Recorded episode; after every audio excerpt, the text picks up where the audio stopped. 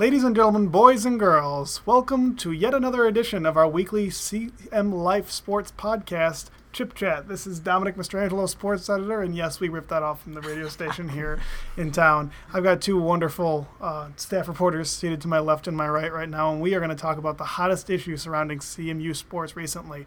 On my left, I've got Mark Cavett. How you doing, Mark? Good. I'm doing great, Dom.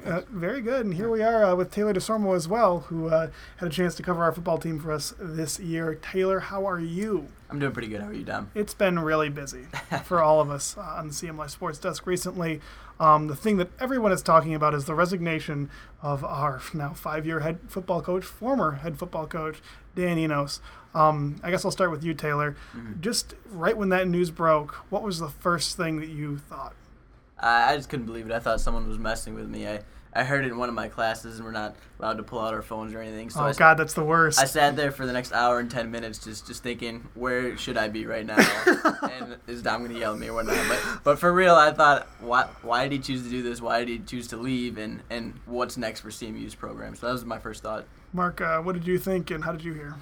Well, the first thing I thought was, obviously with the production the last 5 years, you didn't expect him to maybe resign. You maybe thought it's another outcome. But my first reaction was that the timing was just strange to me with signing day in a couple of weeks. I don't know. It was really strange, the timing. I didn't expect. It was an outcome I didn't expect. Let's just say that. Yeah, I think it caught everybody by surprise. I had a friend that works for the Kalamazoo Gazette, and he just sent me just a couple words in a text message, check Sports Illustrated.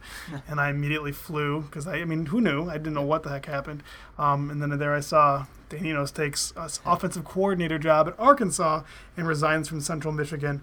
Mark touched briefly on sort of the really terrible timing for CMU that this happened. I'm going to turn it to you, Taylor, and ask you this. Why? Why was this decision made, and why was it made at this time? Was it the deal that the offer wasn't there at Arkansas previously, and all of a sudden it comes out of nowhere? If you're Dan Enos, how do you justify doing this to CMU in this way? Only 13 days before National Signing Day, he resigns. And that really took everybody by surprise, even the athletic director, Dave Hickey. So I guess it really puts CMU in a tough spot. Recruiting-wise, most of the recruits said that they're probably going to stay. There's one or two, though, that said they were going to look elsewhere and go to different visits and look at different schools. So it's really a puzzling time, and I really wish I could ask Dan that question. Mark, you were at the press conference there on Thursday that athletics held. How did Dave Hickey seem to you?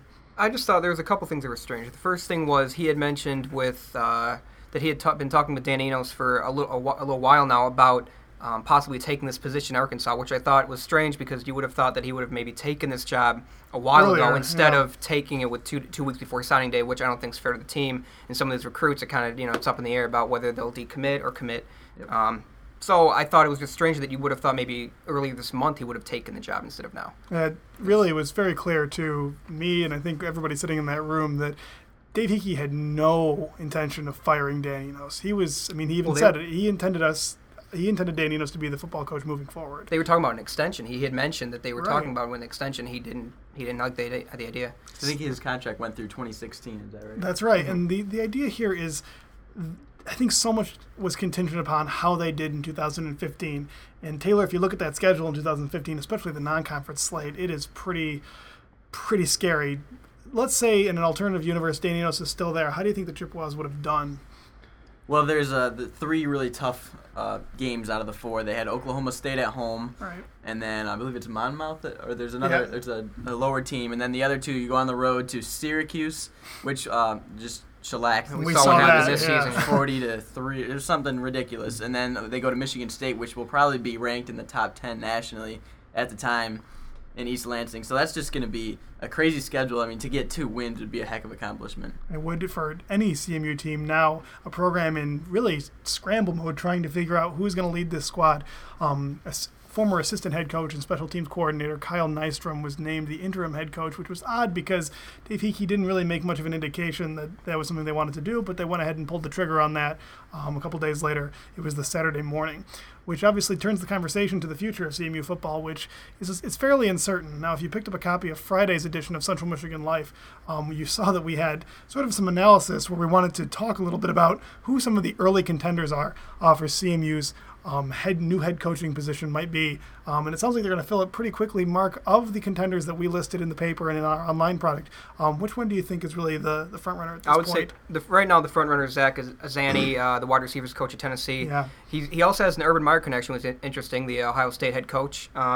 He coached over him at Bowling Green from 2001-2002, and then also followed him to Florida as the passing game coordinator. So, and he's got a Michigan connection, so you would think if he was offered the job, if he interviewed for the job, he would likely take the job. He's the front runner right now, Zach Azzanni. Yep. I think a little bit about this idea of the Big Ten connection and whatnot. Now, Dave Hickey, a graduate of Ohio State, we got to keep that in mind as well.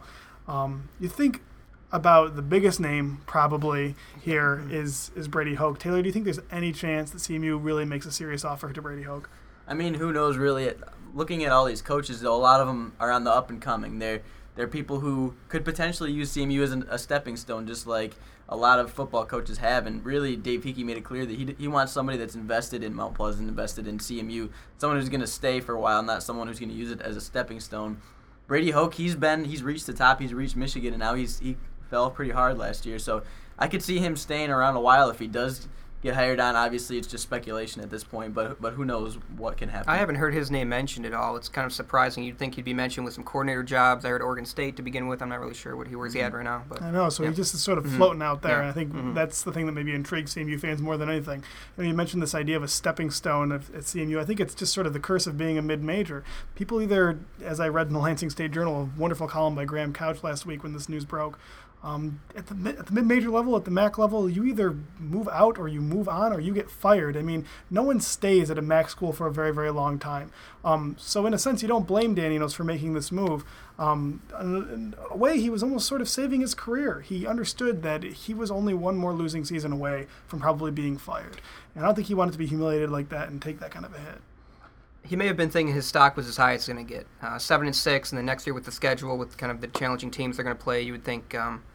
he thought his stock was as high as he can get. He took the job that he liked, and he was offered. No Titus Davis, no Thomas Rawls next year. Yeah. It's really questionable what's going to look like. Obviously, they still have Cooper Rush at quarterback, and after his 7-touchdown bowl game, who knows what he's capable of, but still.